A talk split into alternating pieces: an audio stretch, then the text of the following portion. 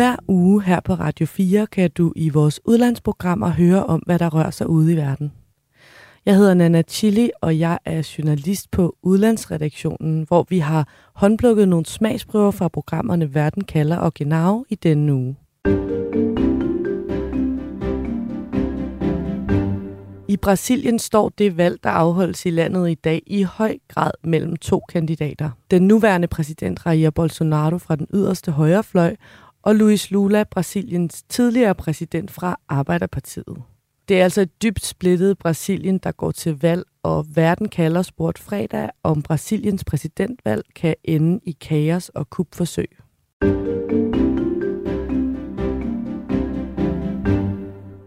Og med mig til at svare på spørgsmålet, der har jeg stadig Carlos Salas Lind, som er ekstern lektor på CBS og ekspert i Latinamerika, følger valget i Brasilien tæt, og Magnus Boding Hansen, som er journalist øh, på Weekendavisen, og lige nu rejser rundt i Brasilien for netop at dække valget og er med fra Rio de Janeiro. Og når jeg stiller det her spørgsmål, øh, så er det jo fordi, at øh, der denne søndag afholdes første runde af præsidentposten, øh, af præsidentvalget i Brasilien, verdens femte største land med 200 millioner indbyggere. Valget, der i høj grad er et spørgsmål om, vælgerne fortsat vil have den siddende præsident Bolsonaro eller Arbejderpartiets kandidat Lula, som også tidligere har været landets præsident.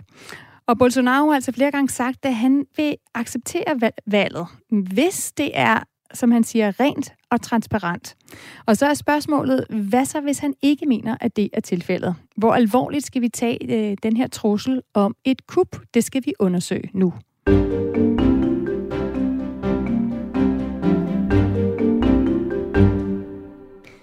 Magnus, øh, møder du brasilianere, der ligesom Bolsonaro øh, simpelthen ikke stoler på valgsystemet, nu når de skal hen og stemme på søndag?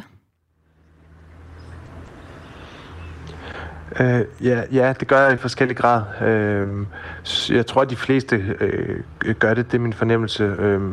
Mm. Men for eksempel sådan en, øh, en mand som, øh, som Pastor Messias op i, øh, i, i Guds by, den, den berygtede øh, favela, som jeg fortalte om, øh, han siger, at øh, at øh, altså, han tror simpelthen ikke, Lula kan vinde. Han tror ikke på det, og hvis det sker, så vil han være ekstremt øh, mistroisk øh, overfor, om, om, om der er snyd på færre. Og det er jo selvom meningsmålingerne lige nu ligger sådan, nærmest tæt på 50 procent, altså sådan, at der er lige stor chance for, om Lula vinder i første runde, øh, eller, eller bare er, er stor favorit i, i, i anden runde.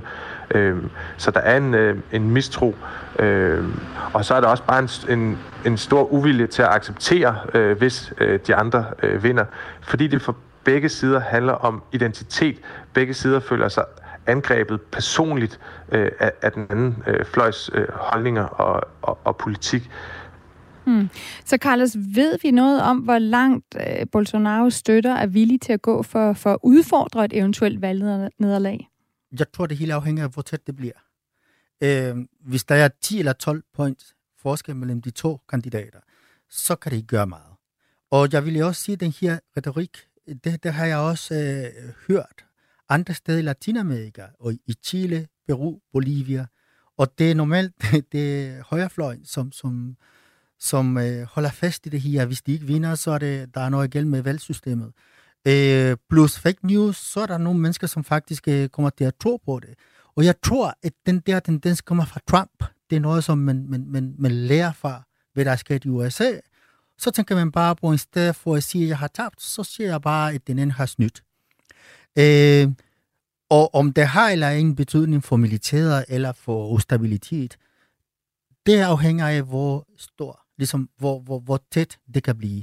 Og jeg lige, tror ikke, det bliver tæt. Og Carlos, lad lige, jeg vil gerne vende tilbage til det med, med militæret, men lad, hvis, jeg lige, hvis vi lige holder os til øh, altså de almindelige brasilianere, der støtter Bolsonaro, Magnus, så en ting er øh, ikke ligesom at tro, at øh, valgsystemet nødvendigvis fungerer, at, at du har mødt nogen af Bolsonaros støtter, der, der simpelthen ikke tror på, hvis, hvis han ikke vinder, så kan det ikke være rigtigt. Har du en fornemmelse af, at der også er brasilianere, der er klar til at kæmpe for at beholde Bolsonaro ved magten, som vi jo netop så i, I trækker mange paralleller paralleller til, til USA, som vi jo netop så det ske den 6. januar efter valget af Biden i USA.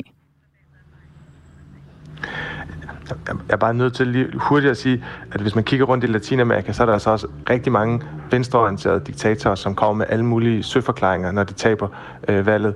Altså øh, det, det, det tætteste, vi er på øh, diktatur, det er venstreorienteret Venezuela og venstreorienteret Cuba og venstreorienteret øh, Nicaragua. Og så er der også en masse problemer med, med de højreorienterede øh, ledere øh, rundt i regionen. Øh, der har blandt andet været det i Honduras, så der er det bestemt i Brasilien, hvor jeg er enig i, at det er, at det er Bolsonaro, som er, som er den, øh, den største skurk i forhold til øh, ikke at respektere demokratiet. Altså entydigt den største øh, skurk. Øh, og der er folk for eksempel i våbenklubberne, øh, som, øh, som, øh, som han har opmuntret, øh, og som øh, er klar til at, at gå på gaden. Der er flere øh, kandidater øh, fra hans parti, som har øh, truet med våben øh, mod kandidater. Øh, så der er en stor voldsparathed. Hans egne sønner, øh, flere af dem, øh, er også øh, under troværdig mistanke for, for simpelthen at drive militser, altså sådan nogle øh, bander af især øh, øh, politifolk og tidligere politifolk, som kører rundt øh, og, og skyder banditter øh, i fattigkvartererne, og i nogle tilfælde også øh, selv øh, er, er direkte øh, banditter i den forstand, at de øh, øh opkræver penge øh, fra banditter, hvis ikke de øh, øh, gør, øh, som, som der bliver sagt. Altså det er Bolsonaros egne sønner, præsidentens egne sønner, øh, og, og korrupt er han i øvrigt også, selvom han siger Lula Drag, altså Lula, Ladrag, tyven øh, Lula, hver gang han har chancen. Den mest øh, omtalte bog i valgkampen her, øh, den hedder Un negocio de Sharia, altså Shaias øh, forretninger, øh, Shaia som Jair Bolsonaro, øh, og, og den handler kort fortalt om, at han har spøgelses ansatte folk, som får en høj løn af statens penge uden at arbejde, og så betaler de en del af pengene tilbage til Bolsonaros øh, familie. Så lad os lige prøve at kigge på, hvad der skal ske for, at han kan komme med den her påstand, altså og eventuelt få sin, sine øh, hvad hedder det, støtter til at gå på gaden, eller, eller måske det, der er værre, altså gå på gaden bevæbnet. Carlos, øh, Bolsonaro har jo kritiseret valgsystemet, øh, og øh, Brasilien har et elektronisk stemmesystem, som vi også har hørt, og, og det mener Bolsonaro altså kan betyde snyd ved valget. Det er ellers et øh, system, som, øh, hvor der ikke har været eksempler på storstilet øh, snyd, og hvor som blev testet øh, blandt andet i maj i år, hvor, øh, hvor der var sådan en tre-dages hackathon, hvor 20 eksperter forsøgte at hacke systemet uden held. Men Bolsonaro han holder sig fast i, at der er problemer med det her system, og det gjorde han allerede tilbage i 2018, hvor han jo vandt, men hvor han sagde, at han ville have vundet allerede i første runde, hvis øh, det ikke havde været for den snyd, han altså påstår, der findes. Carlos, har Bolsonaro noget at have det i, når han kritiserer valgsystemet i Brasilien? Nej, det synes jeg ikke. Jeg synes også, det er vigtigt, jeg vil gerne tilføje noget. Øhm, når jeg siger, at det er øh, højrefløjen, som jeg ser det her fænomen fra højrefløjens side i Latinamerika, det er noget, som jeg ser i det, men, men, øh, men det, det er også rigtigt, der hvis venstrefløjen regerer, og det er en diktator fra venstrefløjen, som regerer i land i Latinamerika, så taber de ikke et valg. så, så, så, der, så er der ingen diskussion, fordi de taber aldrig et valg. Så det, det, på den måde, så, så snakker vi mere her om et demokrati, hvor der er en konkurrence mellem to kandidater, og, og Bolsonaro måske har nogle diktatoriske træk, men han stadigvæk stiller op til et valg på og en demokratisk, demokratisk måde. Ja. Yes. Men så prøv lige at forklare mig, at han har kritiseret det her valgsystem, og det der er blevet reageret på for valgmyndighederne og domstolene, hvordan har de reageret på den her kritik, han er kommet med, som du siger ubegrundet? Øh, fordi det er noget, som jeg har hørt så mange gange. Det er ligesom, når, når man ligesom øh, som, som Trump sagde i USA, jeg fik mange flere stemmer første gang, selvom han vandt. Er det rigtigt? Han sagde det samme. Han sagde, han blev præsident, men han sagde, han, han havde fået endnu flere stemmer. Men der var også noget mærkeligt med, med stemmeoptællingen dengang. Så de, og de er utrolig gode venner, Bolsonaro og Trump. Og så måske er det også en strategi, som Bolsonaro siger, det har vi taler, det har vi taler sig for Trump at gøre det her, så måske burde jeg også bruge den samme strategi i Brasilien. Og det sker forvirring, det sker splittelser, det sker polarisering, så måske tror han, han kan få noget ud af det. Mm.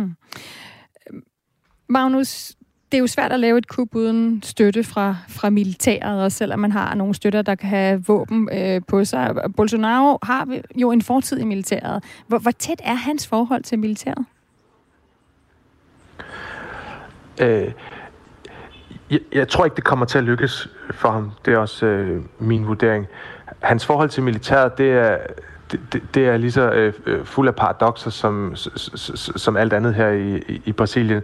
Dengang øh, Bolsonaro han var øh, øh, i herren øh, selv, så her i Rio faktisk, fordi han var sur over noget med, hvad de fik i løn, øh, så, så planlagde han at sprænge sådan nogle øh, vandcisterner øh, i luften. Altså he, helt vildt og, og, og terroristagtigt, selvom han nu øh, kalder øh, alle andre øh, på venstrefløjen for, for terrorister. Men på den anden side, øh, så, så kan jeg huske, at på et tidspunkt var på... Øh, øh, på, på nattepatrulje ved, ved den brasiliansk-bolivianske grænse, hvor der kommer en hel masse øh, kokain ind, også meget af det, der ender øh, i, i Europa. Øh, og der var stort set alle øh, soldaterne pro-Bolsonaro, og det er også det, meningsmålingerne viser.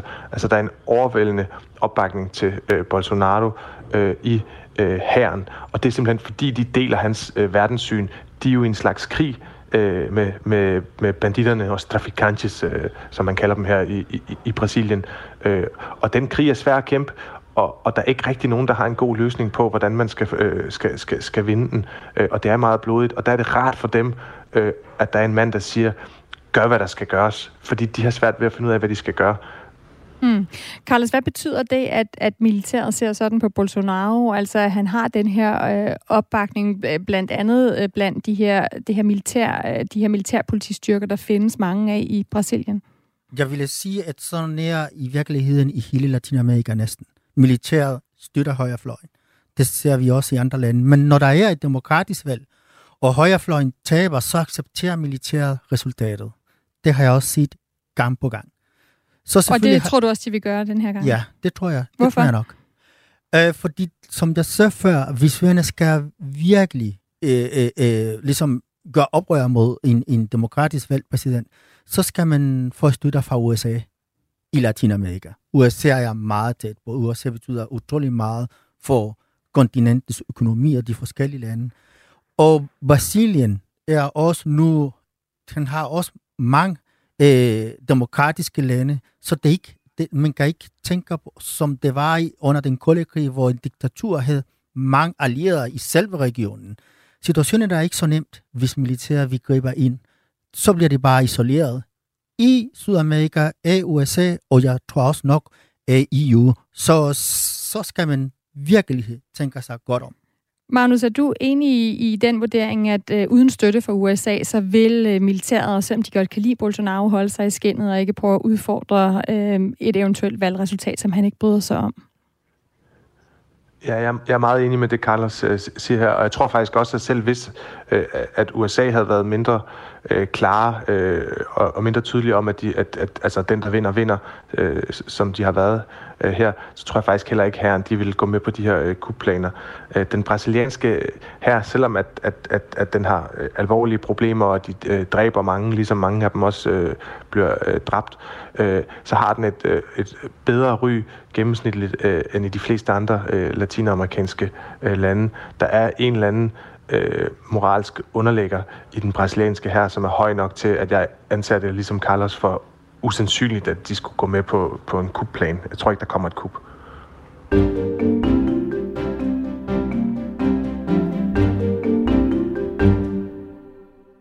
Vi skal lige til Sao Paulo igen og høre fra dig, Anders Hense, altså landeschef ved Dansk Kulturinstitut i Sao Paulo og bosat i Brasilien igennem 10 år. Hvad bekymrer dig personligt ved det her valg øh, på søndag og det efterspil, der, der eventuelt kan komme?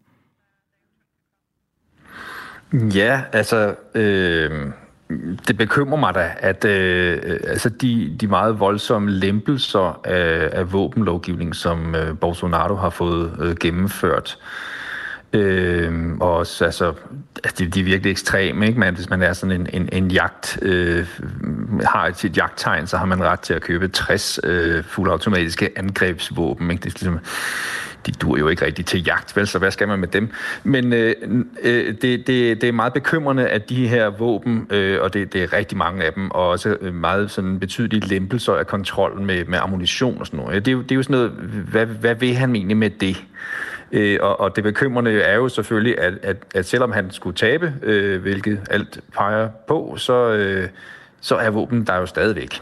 Og dem skal vi jo så ligesom... Øh, leve med, at de er i cirkulation. Ikke? Så man kan sige, der, der er forskellige ting. Nu bliver der også øh, øh Melisian øh, øh, nævnt. Ikke? Det, er jo, det, er jo, det er jo vigtigt at, at, at, at, at forstå ligesom perspektivet i det, at der er nogle parallelle magtstrukturer i, i Brasilien. Øh, øh, meget, meget udpræget i, i Rio, hvor øh, Bolsonaro-klanen kommer fra. Øh, altså cirka halvdelen af, af Rio er under en parallel magt. Altså det kan så være de her militiaer, og det kan også være øh, narkokarteller. Øh, og der har altså været en del øh, sådan flaskehalse, der ligesom har peget på, at Bolsonaro-familien har nogle forbindelser til dem. Øh, Anders, siger du... Sådan, øh, må jeg, lige, jeg må spørge dig, hvad, hvad, hvad er det, du siger der, at du så konkret frygter, at, øh, at dem, der har de her, øh, altså de her parallelle øh, samfund, at de faktisk vil kunne gå til yderligheder for at prøve at bevare øh, Bolsonaro ved magten, selvom han taber? Mm, ja, det tror jeg ikke, de vil, men de vil i hvert fald blive styrket, og, og, og man kan sige, hvis det er en intention med det, så er det jo ret bekymrende. Men øh, jeg, jeg, jeg er enig i, at jeg mener det heller ikke, det er sandsynligt, at, at hæren vil, vil, vil bakke op om et egentligt kup. Jeg tror, at den opbakning, der er i til Bolsonaro i hæren, øh, tyder på at være mere sådan på de, på de lidt lavere niveauer. Der er nogle af dem, der ligesom sidder og, og kan trække i trådene øh, for alvor, som som trods alt er, er mere ansvarlige øh, end som så. Men, øh, så undskyld, bare lige for at forstå, komme, øh, bare, ja, bare lige for at forstå, så det du frygter er, at der er nogle øh, sådan parallelle strukturer, øh, som ikke øh, bliver holdt ansvarlige, som bliver styrket, og at der kan komme mere kaos og vold i gaderne blandt dem, som nu har fået flere våben, og måske føler sig forurettet, hvis, hvis Bolsonaro han taber? Ja, det kan man godt sige. Øh, at, at folk kunne spontant finde på at gøre noget, øh, når de har så meget øh, ildkraft, kan man sige, så er det jo selvfølgelig et problem og bekymrende. Øh, så jeg, jeg tænker, det mest øh, for mig er det mest det, der er bekymringen øh, egentlig. Kender du nogen, der er så frustreret, at de er klar til at gå til, til yderligheder? Nej, det gør jeg ikke.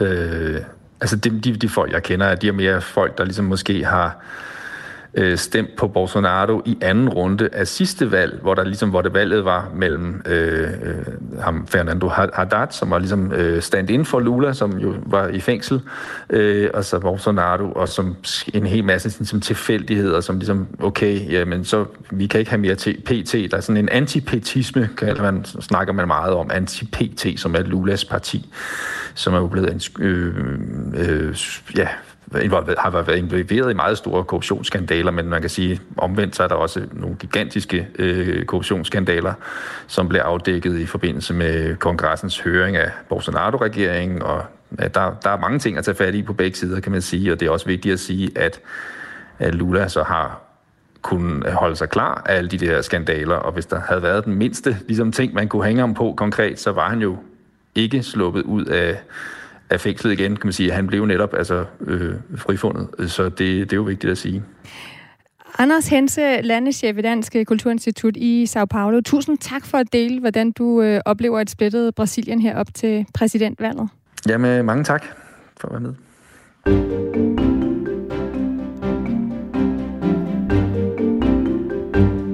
Du lytter til nogle af de bedste klip fra denne uges udlandsprogrammer her på Radio 4. Den tyske kansler Olaf Scholz har for nylig været på charmeoffensiv i Mellemøsten. Tyskland mangler nemlig noget. Lande som Saudi-Arabien, de forenede arabiske emirater og Katar har masser af olie og gas. Men kanslerens tur skabte også debat om, hvorvidt kansler Scholz prioriterer energi over menneskerettigheder, når han må bede om hjælp fra et land som Katar, der er under massiv kritik for migrantarbejdernes forhold under forberedelserne til denne vinters VM i fodbold. Det handlede genau om i denne uge, hvor vært Niklas Stein også havde ugens gæster med forbi det tyske fodboldforbund, som højlydt har kritiseret Katar. Genau. Genau. Genau. Genau.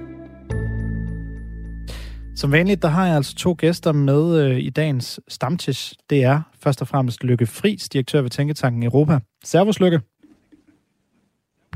Servus. Aus Berlin. Fra Berlin, jamen det er skide godt. Dejligt autentisk. Øh, ja, du ude her på øh, de danske løber til Berlin Martin her i weekenden, går jeg så næsten ud fra. Ja, ja, absolut. Det var lidt af en oplevelse. Jeg stod lige ved Potsdamer Platz, der havde de kun 4 km tilbage, så nogle af dem skulle man lige skrige lidt op, må man nok sige, men uh, det lykkedes dog, så det var fantastisk. Det var godt nogle, nogle, en helt, helt vanvittig flot uh, folkefest. Hvor der, også, hvor der også blev så uh, verdensrekord i øvrigt uh, i maraton. Nå, ikke, ikke så meget mere end det. Ja, der var jeg ikke kommet op endnu. okay, ja, han var hurtig. Um, vi skal også lige sige hej til Philip Ostrovic, Senior Research Advisor på Copenhagen Business School, og i øvrigt uh, projektkoordinator for Copenhagen School of Energy Infrastructure. Hallo Philip. Hallo Niklas. Og Philip og Lykke er mine to gæster den næste time frem til kl. 11, hvor vi sender Genau her på Radio 4. Og øh, du kan jo være min tredje gæst øh, derude, for vi har selvfølgelig også altid sms'en i spil. Du kan skrive ind om øh, dagens emner på 1424. Altså du gør det simpelthen ved at bare skrive en sms og sender den afsted til 1424. Så nemt kan det gøres. Og du må øh, meget gerne sende dit navn og hvor du kommer fra med også, så bliver det hele sådan lidt mere hyggeligt. Velkommen til Genau.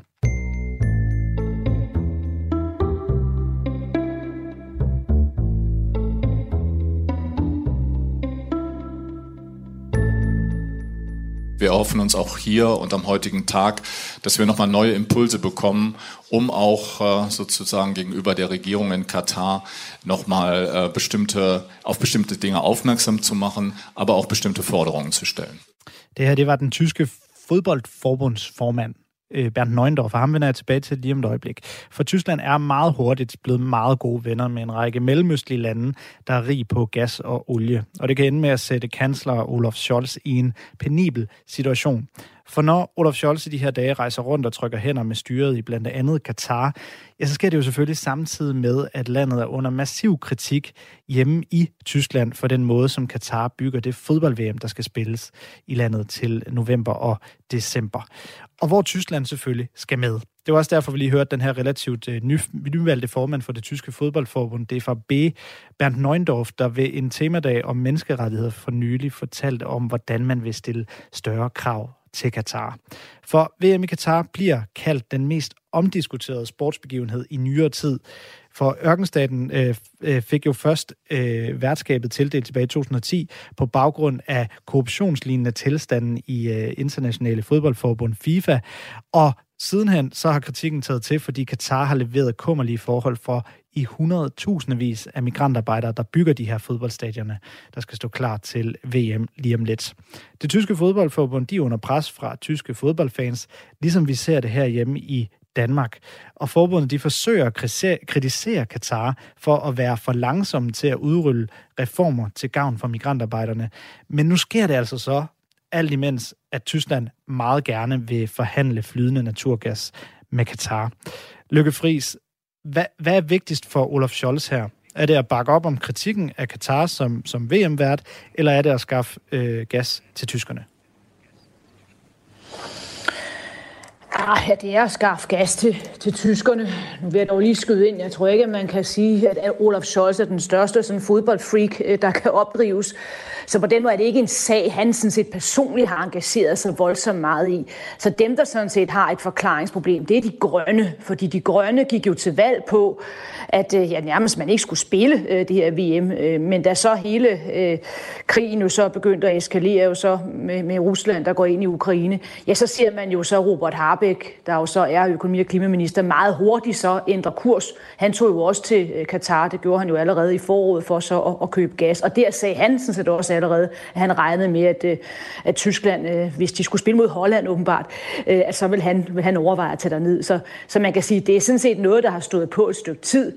Det nye er jo nu bare, kan man sige, at nu kommer kanslerens endegyldige melding om, at han regner sådan set med, at Tyskland vil være på lægterne, altså regeringen på en eller anden måde. Så på den måde bliver der ikke nogen diplomatisk boykot på Tysklands side. Men risikerer Scholz så ikke, nu siger, du, nu siger du, at han ikke er en stor fodboldfreak, og måske ikke har sat sig så meget ind i debatten, risikerer han ikke måske at blive taget lidt på sengen af, af, af et ønske om at have en skarpere holdning til, til Katar, som måske eksisterer ude blandt, blandt uh, tyskere i særdeleshed, tyske fodboldfans? Jeg ved ikke, man kan sige, at han ikke har sat sig ind i tingene. Det, det tror jeg så sandelig, for det, det gør Olaf Scholz. Han er en type, der, der, der ligesom Angela Merkel nærmest spiser alle dokumenterne, aktenfrisser, som man også kalder, en, også kalder ham.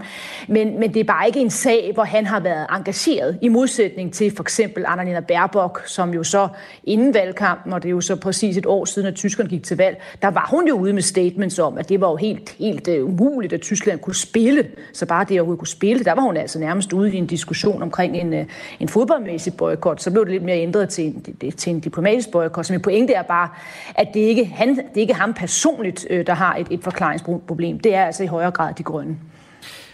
Philip Ostrovits, nu er kansler Scholz altså på rundrejse til blandt andet øh, Katar. Det var meningen, at han også skulle til Saudi-Arabien. Øh, jeg tror muligvis allerede i dag. Han har så rent ind i en, en positiv coronatest. Men det er også planen, han skal til, til Saudi-Arabien. har også været i, i de forenede arabiske emirater. Og, og Philip Ostrovits, hvordan synes du, han har, han har balanceret den her mellemøstlige øh, ja, charmeoffensiv, som han har gang i? Øh, jeg synes jo, det er øh, tankevækkende. Altså Scholz øh, holder i øjeblikket jo nogle store taler, eller har holdt nogle store taler, den om Zeitenwende i forhold til samarbejde eller understøttelse for Ukraine. Også hans tale foran FN har været præget af meget værdipolitik. Vi skal se på vores værdier, vi skal se på demokratiet, og samtidig følger han sådan set det, den pres, som, som der er i forhold til, til, til energi. Så på den ene side prøver Scholz jo at brande øh, denne regering her som sådan et værdipolitisk øh, spiller, men på den anden side er de underlagt den, den pres, der er, så han skal lave øh, øh, de her kompromiser. Men det er egentlig ret øh, interessant, fordi Tyskland jo altid har haft sådan lidt en, en stærkere moralsk holdning, også på grund af vores historie osv., men samtidig har man jo altid fulgt den mest økonomiske, hensigtsmæssige politik. Altså det har man gjort med Kina, Øh, det har man gjort med Rusland, og nu gør man det med, med de mellemøstlige øh, stater. Så Scholz følger egentlig uh, en, en tendens, som, som der har været før, og som Merkel også altid fulgt. Altså uh, menneskerettigheder kommer sådan set efter uh, det, man skal opnå økonomisk. Jeg kunne godt tænke mig at, at snakke lidt om, hvor meget den her debat om VM i Katar egentlig fylder i Tyskland, for den er jo fyldt relativt meget i Danmark, men, men som jeg lige har skitseret for, så kan man jo roligt sige, at der er lidt mere på spil i Tyskland, fordi man jo gerne vil købe øh, den her gas af Katar. Det har vi ikke set i samme, øh, samme omfang, i hvert fald i Danmark øh, indtil videre. Øh, inden jeg lige tager den med, med, med mine to gæster, så vil jeg lige øh, bringe en tredje i spil her. Det er øh, en tysker, der hedder Michael Oth. Han er, han er i øvrigt ligesom øh, dig, Lykke Friis, øh, glødende Bayern München-fan, og han har rejst øh, det her den her, hvad skal vi kalde det, problematik om øh, VM i Katar. I særdeleshed fordi øh, Bayern München, de har Qatar Airways, som jo er statsejet af øh, Qatar, øh, som, som sponsor.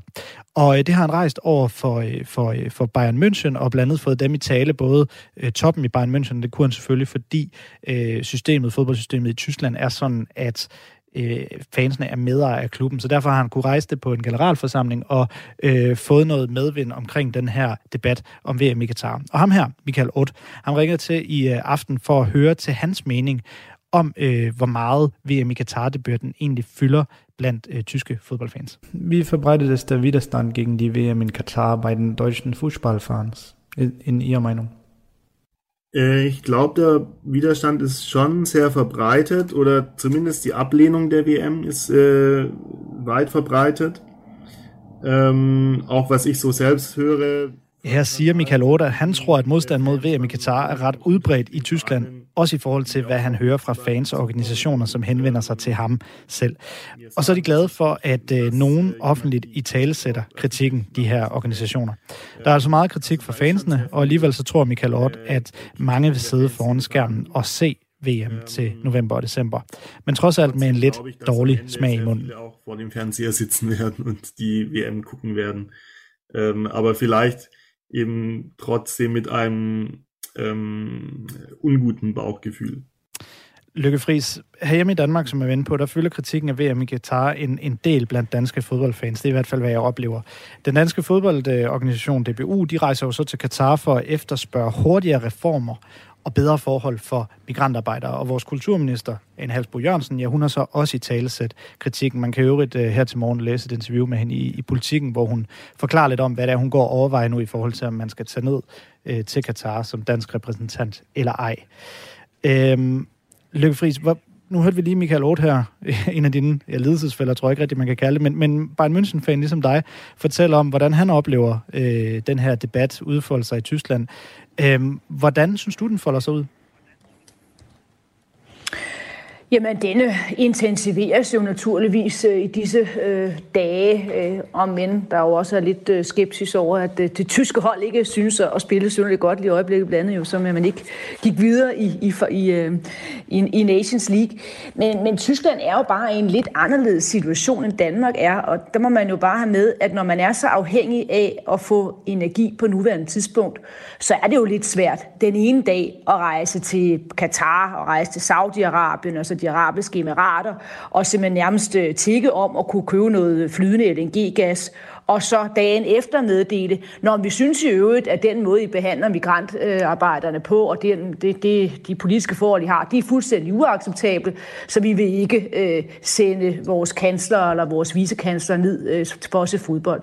At det, det kan man jo ikke. Altså, der er det jo nu en situation, hvor de må slippe gashåndtaget i hele den der debat omkring øh, det politiske system i, i Katar, simpelthen fordi, at de jo er med til så at, at støtte regimet ved så at købe energi. Så der er de altså i en anderledes situation, end, end Danmark er. Hvordan, øh, Lykke, øh, uden at stikke alt for meget af i debatten, som handler om VM i Qatar, så, så var der den her, hvad skal man sige, øh, sidevogn med, med Qatar Airways, som jo er store sponsor i netop Bayern München, som jeg allerede sagt et par gange. Så er du jo stor Bayern München-fan. Fan. Som fan af det hold. Hvordan har du det egentlig med, at, at Qatar Airways, altså det her statsejede øh, Qatar-firma, øh, er, er sponsor din klub?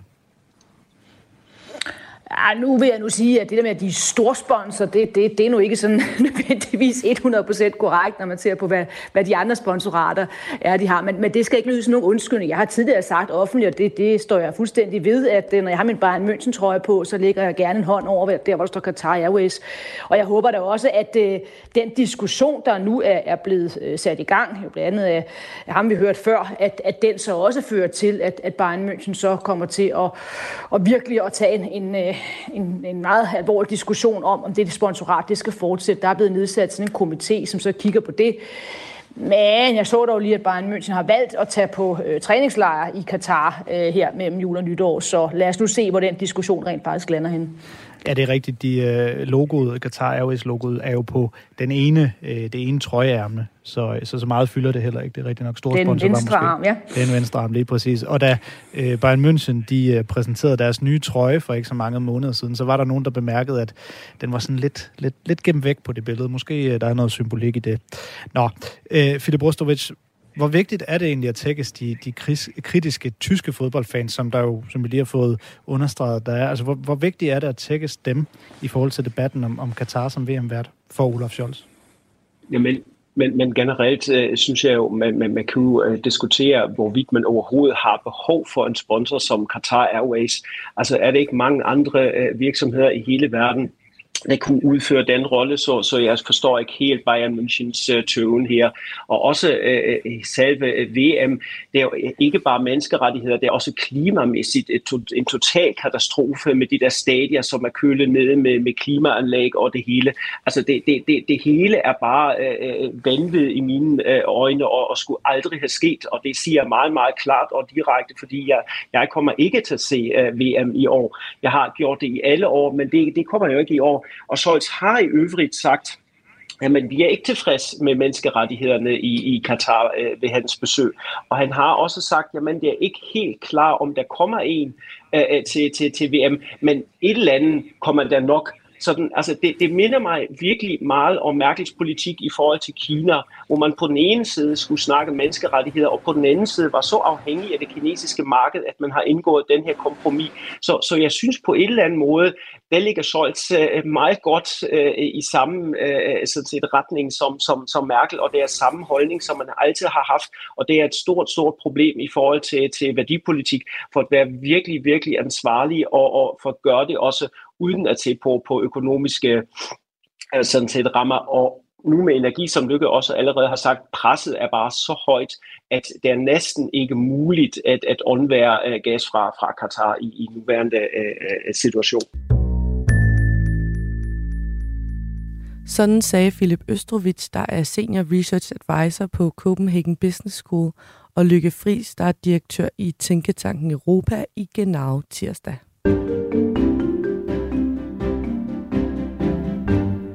Hver uge får du nogle af de vigtigste udlandshistorier i programmerne Verden kalder og Genau her på Radio 4.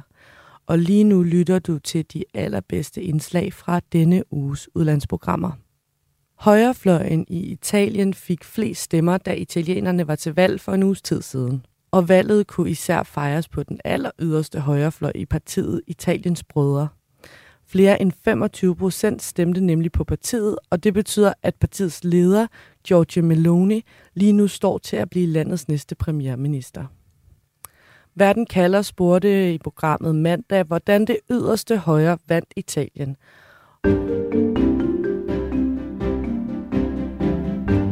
Altså højrefløjskoalitionen øh, samlet fik 67 procent, altså hvor den fik 43 procent øh, på landsplan, ikke? og Italiens brødre, Melonis parti, fik 38 procent øh, og ligger 23 procent. Så det er, det er jo simpelthen øh, kerneområdet for, for den yderste højrefløj her. Øh, altså til sammenligning så fik øh, Venstrefløjskoalitionen kun øh, 16 procent af stemmerne. Så prøv lige at forklare, hvorfor hun er så populær. Altså, hvad er det, de ser i Giorgia Meloni, der hvor du er? Ja, altså, jeg har talt med nogle af, nogle af vælgerne i, i går ved, ved, ved nogle valgsteder heroppe i, i, øh, i, øh, i bjergene. Um, altså, de taler meget om, at, at det, de ser, at det kun er hende, som kan rette op på, øh, på de problemer, som øh, Italien står for, altså de politiske, sociale og økonomiske problemer. Um, de er meget kritiske over for venstrefløjen, øh, som de mener har skabt alle de her problemer, og de kaster sig deres, deres kærlighed på Meloni nu, og tror hun, at det er hende, som, som, som kan løse problemerne. Uh, at de har tidligere støttet Salvini, og, og havde set ham som, som øh, den store øh, frelser, men nu er det jo gået ned og bakke på ham, så nu kaster de deres kærlighed på, på Meloni. Øh, altså, de bakker op om hendes øh, indvandringskritiske linje, hendes nationalisme. De, de er glade for at høre på hendes, øh, hendes snak om, øh, om at beskytte italiensk øh, suverænitet og om at, at genføre, genindføre orden. Øh, så det er en, det er en, de, de taler om, at de har tiltro til hende som, som politiker. Hun siger de ting, som, som de, de ønsker at høre. Øh, altså, hun ser hende som en, en, et frisk pust også på den, på den politiske scene, øh, altså hvor alle de andre politiske kræfter, de har været prøvet af tidligere, øh, så er hun så den eneste sådan set øh, uh, uprøvet øh, politiker. Og, og det vil give hende chancen simpelthen for at se, om de kan løse problemerne. Ja, det er jo interessant, ikke? At, at, at det så for nogle er negativt, og for andre er meget positivt. Det der med, at hun egentlig har stået som, som en opposition, øh, fordi hun ikke har været med i den tidligere samlingsregering. Lad os lige prøve at få et overblik over Meloni og Højrefløjens øh, sejr sammen med dig også, Alberte Bovee øh, Du er Ph.D. ved Dansk Institut for Internationale Studier med speciale i den italienske højrefløj. Velkommen til Verden kalder. Tak skal du have. Alberte, for fire år siden, der fik Giorgia Melonis parti Italiens Brødre bare 4,4 procent af stemmerne. Nu står de til godt 26 procent. Hvordan vil du vurdere den enorme fremgang til hendes parti og til det yderste højre i Italien? Det er en fremgang, øh, som hun har formået at lave på sit eget partis vegne, fordi det er gået rigtig dårligt i den øvrige højrefløj. Det vil sige, at langt de fleste af de stemmer, som hun har kapret ved det her valg, dem har hun faktisk kapret for dem, hun, som, hun, hun forventer at gå i, i, i, i regeringssamarbejde med nu. Så er det også øh, en popularitetsstigning øh, fordi hun har ændret, eller ret sagt skærpet sit politiske projekt, så det er i stedet for at tale fra det aller yderste højre øh, til italienerne, taler fra en anti-elitær og anti-establishment øh, vinkel, taler simpelthen om de her øh, udkantsområder i Italien, hvor Martin også befinder sig, som måske er øh, øh, eller opleves langt væk fra øh, magten, fra velstanden, fra fremgangen, som tværtimod har en oplevelse af, at verden øh, fiser forbi dem, mens, øh, mens de er efterladt tilbage i øh, stadig større armod. Så Martin, hvordan er stemningen oven på det her resultat, øh, der hvor du er? Altså, er det sådan en, en følelse af lettelse, eller direkte måske sådan jubel? Altså, hvis, hvis jeg må, må starte med, med sådan en lille uh, anekdote fra, fra min egen familie. Altså, min, jeg bor ved siden af mine, mine øh, italienske svigerforældre. Uh, og uh, da jeg jeg hilste på dem i morges, uh, min, min svigerfar, uh, så, så gav han ret tydeligt til kende, hvad han synes om, om den her højredrejning i Italien. Uh, Altså, da han så mig, så strakte han simpelthen armen ud og, og hejlede. selvfølgelig med henvisning til Italiens uh, brødres fascistiske rødder, og det, det er selvfølgelig overdrevet, ikke? Men han er jo i mindretal i, i, den her, uh, i det her område, men han, uh, han øh, så tydeligvis har stemt på venstrefløjen, ikke? Uh, men nogle, et, et par andre, jeg har mødt på, øh, på caféen her i morges, er jo begejstret for, at det, det nu er hende. Altså, de, øh, de øh, ser en chance for, at, øh, at landet kan blive løftet op. Altså, de, de har det jo med at italienske vælgere at være som det skal vi sige, meget troløse, ikke? At de kaster deres øh, kærlighed fra, fra først den ene politiker, så til den næste politiker, i håbet om, at nu kommer der endelig en, som kan løse problemerne, ikke? Og, og de, altså, øh, jeg håber så, at det bliver hende, ikke? Øh, og der, der er der så en, en, en vis optimisme at spore. Nu fortæller du, Martin, om, om din svigerfar, der, der det lyder som frygt, det der med at, at, at hejle blandt andet, at se det som, Præcis, ja. øh, at hun har den der fascistiske baggrund, øh, som hun jo selv har lagt afstand til, men altså hun, øh, som jo er, mm. altså hun har jo også sagt, at, at øh, Mussolini har været hendes forbillede. Hvad med dem, der så har, dem du har mødt, øh, der har stemt på hende? Er det noget, de lægger vægt på, det her med, at hun kommer fra det yderste højre, eller spiller det ikke så stor en rolle i, at øh, de sætter deres lid til hende? Altså dem, dem som jeg har talt med, de, det betyder intet for dem. Altså de, Altså Italien har, det jo ikke, har ikke haft et, et særligt øh, stort opgør med, med den fascistiske fortid, ikke? Øhm, og for dem er det ikke et problem. Altså de ser hende som en, en, en person, der repræsenterer lov og orden, og, og, og kan løse de problemer, Italien står i i dag. Øhm, og, øh, og de taler sådan set ikke om, om fortiden, vel? Altså, de, hvis dem i det område, hvor jeg bor, er, er bange for, for ideologier, så er jo så taler de jo stadigvæk om, om kommunister, ikke? Øh, om, om socialister og kommunister, det er dem, de er bange for her, ikke? Øh, oppe i bjergene. Øh, så nej, øh, den fascistiske fortid betyder intet for dem. Alberte, hvis vi nu skal prøve at forestille os, hvordan Italien vil se ud med Giorgia Meloni ved roret, hvad bliver det så? Hvad, altså, hvad bliver den største forandring for, for de italienere, som, øh, som Martin øh, er ude i blandt nu? Der er både et øh, udenrigspolitisk spor, og så er der et indrigspolitisk spor, og begge dele vedrører selvfølgelig italienerne, men jeg tror særligt indrigspolitisk kommer man til at kunne mærke den her øh, Øh, højredrejning, som til trods for, øh, det giver jeg Martin ret i, en eller anden sådan postideologiske øh, tanke øh, hos Meloni selv, altså det her, det handler ikke om højrefløjen, det her, det handler om noget andet, det handler om de små italienere, der skal genrejses, så vil der ske en højredrejning på en lang række øh, indrigspolitiske punkter. Øh, konkret har hun, øh, øh, er, hun, er hun gået til kamp øh, til forsvar for det, hun kalder familiepolitik og øh, den naturlige familie. Og med det taler hun om øh, øh, de familietyper, der består af en øh, mor og en far og to plus børn, og hvor alle andre familietyper altså på en eller anden måde er et angreb øh, eller en trussel mod den her kernefamilieforestilling. Konkret betyder det simpelthen, at LGBT plus øh, segmentet, de ikke skal gøre sig nogen forhåbninger om at, om at forøge mængden af deres rettigheder. Det betyder også, at italienerne skal til at have en samtale om abort. Meloni har ganske vist lovet, at hun ikke vil røre direkte ved øh, abortlovgivningen, altså de paragrafer og det lovgrundlag, der ligger til grund for den frie abort i Italien. Men det er også ret tydeligt, at der er en del andre instrumenter at skrue på, for simpelthen at gøre det vanskeligere at få abort. Øh, og, og det har man en vis formodning om, at det vil hun gøre.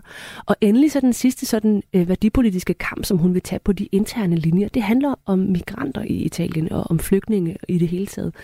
Øh, sådan noget som statsborgerskab har været en varm kartoffel op til det her valg, altså fordi det på nuværende tidspunkt er meget vanskeligt for øh, øh, mennesker, der øh, der ikke er født i Italien, og også hvis forældre ikke er født i Italien, og får italiensk statsborgerskab. Og det kan de godt skyde en hvid, en, en, en hvid pil efter med, med Meloni ved roret. Så det er på de her øh, øh, punkter en, en højere drejning, italienerne kommer til at opleve. Mm. Martin, nu nævner Alberte en, en lang række områder, hvor der kan ske en, en forandring øh, på grund af den her højre drejning, som italienerne jo nu har et flertal har stemt for. Øh, hvad er det, nu nævner du dine svigerforældre her, som, som ikke er vilde med den forandring. Hvad er det, de øh, frygter? Jamen altså, øh, øh, nu, øh, altså min, min svigerfars reaktion her i morges var jo måske lidt overdrevet, ikke? Men, men, men den øh, frygt, som han deler med, med en del andre italienere, øh, det er jo, at, at, at de er bange for, at en, både af den Meloni-regering, de vil ryste Italiens forhold til Europa, ikke? og føre Italien væk fra, fra EU's øh, skal sige, liberale værdier, og i en retning af den, den kristne, konservative, nationalistiske, øh, illiberale øh, blok, som er anført af, af Ungarn og Polen. Ikke? At simpelthen er borgerrettighederne, som, som Albert også taler om, øh, vil blive, øh, blive undermineret. Ikke? Øh, det er jo øh, skrækscenariet for mange øh, italienere, som, som øh, tilhører den, den modsatte fløj, at, øh, at de, de simpelthen øh, tror, at øh, det, vil, det vil gå tilbage for, for Italien, for, for rettigheder i Italien. Ikke? Ved det det? Ved vi det? Ja, altså det er jo, uh, Meloni synes jeg har talt med, uh, han har, hun har været lidt uh, tvetunget, ikke? Altså hun har jo tidligere uh, talt meget, meget hårdt uh, uh, omkring, uh, altså emner omkring LGBT, om, om homoseksuelle, også om indvandrere, Øh, også, hun har også været stærkt kritisk over for, for, for Bruxelles. Ikke? Altså, hun har brugt nogle meget, meget øh, hårde ord tidligere. Hun har også altså, for eksempel talt om, at, og, og, hvad hedder det, at eurozonen skal opløses. Øh, men hun har jo modereret sig selv på mange områder, både i forhold til, til, til hvad hun siger om, øh, om øh, rettigheder, hvad hun siger om øh, forholdet til Bruxelles. Så det er sådan lidt svært at, at, at vurdere, hvordan vil Meloni se ud, nu når hun kommer til magten? Vil det være den gamle Meloni, eller vil det være den nye Meloni? Ikke? Om, om det er den nye Meloni, som, øh, som øh, har taget toppen med sin mest rabiate kritik af EU, og som forsøger at, at øh, forsikre omverdenen om, at øh, hun var en stille og rolig konservativ øh, politiker, øh, som, øh, som støtter NATO og Ukraine osv., eller om hun vil være den tidligere øh, version af Meloni, hvor hun har altså været skarp kritiker af, af, af, den, øh, af det, som EU står for generelt. Mm. Tusind tak for den øh, valgberetning fra Støvlelandet, Martin Gøtske, og, og hils dine svigerforældre så skal jeg gøre. Ja. Altså Italiens korrespondent for information, der var med her fra det nordlige Italien, om altså en, øh, en, to versioner af Meloni, som øh, vi skal dykke meget mere ned i sammen med dig, Alberte, hvad det er for en version, vi tror, vi kommer til at se, og hvad det er, hun vil med magten, Giorgia Meloni, som hun, som hun står til øh, at få nu, hvor det yderste højre har vundet et flertal. Nu skal vi tage sydpå til den italienske region Umbrien, for at høre fra en af de italienske vælgere, der stemte i går. En, som havde håbet håbede til det sidste, at Giorgia Meloni ikke ville komme til magten i Italien. Du lytter til Verden kalder på Radio 4. Marina Toski, welcome Hello. to uh, the program. Thank you. Hello. Hello. I'm just going to introduce you to the listeners. Um, så jeg har ringet til Marina Toski. Hun er gynekolog, og hun er venstrefløjsvælger. Og hun frygter uh, et Italien med Giorgia Meloni som leder. Why are you unhappy with that? Well, uh, theoretically, as a feminist, we could have been happy because she's a woman, but in fact, uh, she is not on the side of women. Uh, we feel in danger because she's part of what we call uh, uh, European agenda. You have heard of that probably. Is that uh, wants to go back to no divorce, no contraception, no abortion, um, no homosexuality, and so on. Yeah. Let me just translate a, a little bit, Marina, for the listeners. Så Marina siger altså her, at hun jo egentlig burde være glad for, at Giorgia Meloni har vundet, fordi hun er en kvinde, og hun vil gerne have en, en kvindelig leder, men ikke Giorgia Meloni, fordi Meloni er ikke på kvinders side, siger Marina her. Altså, hun, øh, hun siger selv, øh, Giorgia Meloni, at hun er en kvinde, at hun er en mor, at hun sætter kvinder øh, forrest, men ifølge Marina, der vil Meloni ikke kæmpe for kvinders rettigheder, hun vil ikke øh, kæmpe for kvinders øh, ret til, til sundhed, hun er imod abort, og hun vil i det hele taget føre Italien tilbage til fortiden, altså en fortid, som Marina bestemt ikke mener øh, vil være øh, en, en god tid at leve i, hvor kvinder ligesom skal hjem til kødgruderne, og hvor man ikke vil have homoseksuelle og, og andet med, ligesom er noget, der lever, der er åbent i samfundet. Um, Marina Toski, that it's a very bleak picture you you are painting uh, of um, an Italy with uh, the with Meloni as a as a leader. Um, you've said that in, in this election you want more women elected. Why is it not yes. a good thing that Italy now gets its first female prime minister?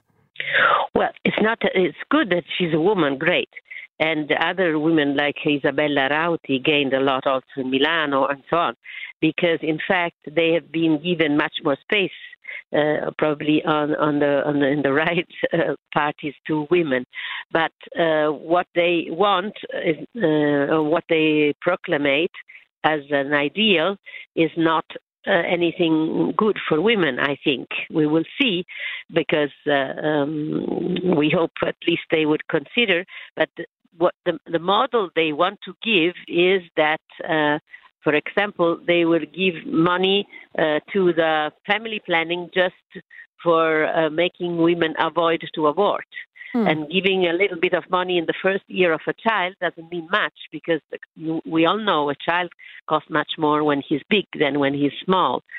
So the other thing is that uh, they have made a lot of votes also because they had a good um, deal with the with the bishops, uh, with the with the most retro, retro, retrograded church, I mean, church is a big thing in Italy and all over the world, uh, and uh, they it's not all the same. Huh? They but there is a very very conservative part Right. Uh, so she's made an, uh, an alliance with uh, with the more yes. conservative part yes. of of um, yes. of the re uh, religious leaders in Italy. Yeah. Let me just uh, yeah. Let me uh, let me translate a little bit, Marina. Så så det som yes. Marina siger her er ja, det er rigtig godt, at hun er en kvinde, men men uh, hun mener bare ikke, at det Meloni vil altså er godt for kvinder, fordi for eksempel giver, siger Marina, at et et af de forslag Giorgia Meloni har er, at hun gerne vil have, altså det er ikke sikkert, at hun vil fjerne retten til abort, men hun vil gerne, hun siger, at øh, man skal have ligesom en ret til at have et barn, altså for eksempel at give penge til kvinder, der overvejer for abort, så give dem penge for at få barnet i, i stedet for. Og hun frygter den her alliance, som Giorgia Meloni altså, som hun mener, har, hun har lavet med øh, det religiøse højre i Italien, som er imod abort. Øhm, Marina, let me just uh, play you a clip from one of your fellow, fellow Italians, uh, an electrician that we had in a, in a former program. Um, just listen yeah. for a bit. Øh, vi skal lige høre fra en italiener, som mener, i modsætning til Marina, at øh, Meloni er løsningen for Italien. Det er den italienske elektriker Jean-Marc Monti, som var med i Verden kalder her for nylig. Han er oprindeligt fra Rom, men han flyttede i slutningen af sidste år til Danmark, primært fordi han er træt af italiensk politik, akkurat som Marina Toschi og hendes børn. Men han er kommet til den modsatte konklusion, at Meloni er løsningen. he has some idea uh, that is different from the other. Uh, she won't help the Italian people uh, mm-hmm. about the job. she won't mm-hmm. help all the uh, the little the little and the medium uh, company Ifølge Jean-Marc øh, Monti her, så er Giorgia Meloni altså anderledes end de andre politikere. Han tror, hun kan hjælpe øh, italienerne blandt andet ved at skabe jobs, at, han kan hjælpe, at hun kan hjælpe de små og mellemstore virksomheder, som har haft det svært under coronapandemien. Så jeg vil lige høre, hvad Marina, hvad hun siger til det håb, øh, Jean-Marc Monti har til Meloni. Marina, uh, Jean-Marc is hopeful that uh, Giorgia Meloni could, yeah, could bring change to yes. Italy, right? Isn't there a chance that she could create the change that Italy needs? Well, uh, I uh, don't believe uh, you can be out completely of the globalization. Okay, we are in globalization, Italy like the rest of the world. Uh, so to think to protect Italy from all the rest and cut um, relation with Europe and go under more under America, under United States, where she's been having a lot of uh, relation and money. Uh, Trump, she's from that kind of uh, of uh, United States uh, help, if you can call it help. So um, I I hope maybe she would do something well, but I don't believe so much because um, I believe Europe is is a chance for sure not the not the banks of Europe, not the attitude that Holland has had, for example, mm. towards gas and so on. So, I mean, um, you don't want Italy to turn the, the back to Europe. In the opposition, mm-hmm. this is the thing. She's been gaining because mm. she is the only one who op- uh, was opposite to Draghi. Okay? okay, the one who just said that she's against. Marina, for the war, and one of his of his of her sustainer is mm-hmm. the one who is producing arms. Okay. Marina, so, uh, Toski, just a second. Let me just translate a little bit then. Yeah. Uh, så yeah. det Marina siger her er, at hun forstår det, som Jean-Marc han håber, men uh, hun tror simpelthen ikke, at det hjælper Italien at, at melde sig ud af globalisering, som hun kalder det, altså afskære sig fra Europa og gå i retning af USA. Hun mener, at, uh, at Giorgia Meloni står for sådan en Trump-politik, og det er den uh, fløj, hun ligesom fra, får hjælp fra. Altså i virkeligheden har vi jo to vælgere her, som, som har lidt den samme diagnose, men meget forskellige syn på den medicin, der skal ordineres til patienten i Italien. Hvor splittet er italienerne i spørgsmålet om, hvorvidt Giorgia Meloni kan løse landets problemer? Jeg tror, jeres øh, øh, kilder her repræsenterer øh, meget godt den polarisering, der er i italiensk politik lige nu. Men det er nemlig værd at bemærke sig, hvad du også gør, at det er jo sådan set af en udbredt øh, sådan, øh, antipati-frustration over det politiske niveau, som, øh, som, som øh, øh, er synlig både på venstre og højre fløj og i centrum af politik, og sådan set alle steder i politik. Altså simpelthen en skepsis om, hvorvidt det fungerer, om, altså hvorvidt man kan vælge politikere, der kan gøre livet bedre for italienerne. Øh, nu forsøger man sig så med Meloni, øh, og jeg har sådan set et indtryk af, at det ikke engang er alle, der har stemt på Meloni eller højrefløjen, der er helt overbevist om, at hun er kuren. Hun er bare det bedste bud. Øh, vi kan også se en kæmpe øh, stor gruppe sofavælgere, altså valgdeltagelsen ved det her valg har været meget, meget lav. Så den her udbredte pessimisme, skepsisen omkring, hvor det, hvor, altså, hvorvidt det politiske niveau overhovedet er i stand til at varetage italienernes problemer, det er, altså, det er i virkeligheden det her valgs vinder. Sådan lød det i Verden kalder mandag, hvor du her til sidst hørte Alberte Boverod, der er Ph.D.-stipendiat ved Dansk Institut for Internationale Studier, hvor hun forsker i italienske højrefløjspolitikere. Du har lyttet til nogle af denne uges bedste ting fra Radio 4's udlandsredaktion. Du kan finde alle programmerne i Radio 4's app, eller lytte med mandag, tirsdag og fredag mellem kl. 10 og 11 her på kanalen. thank you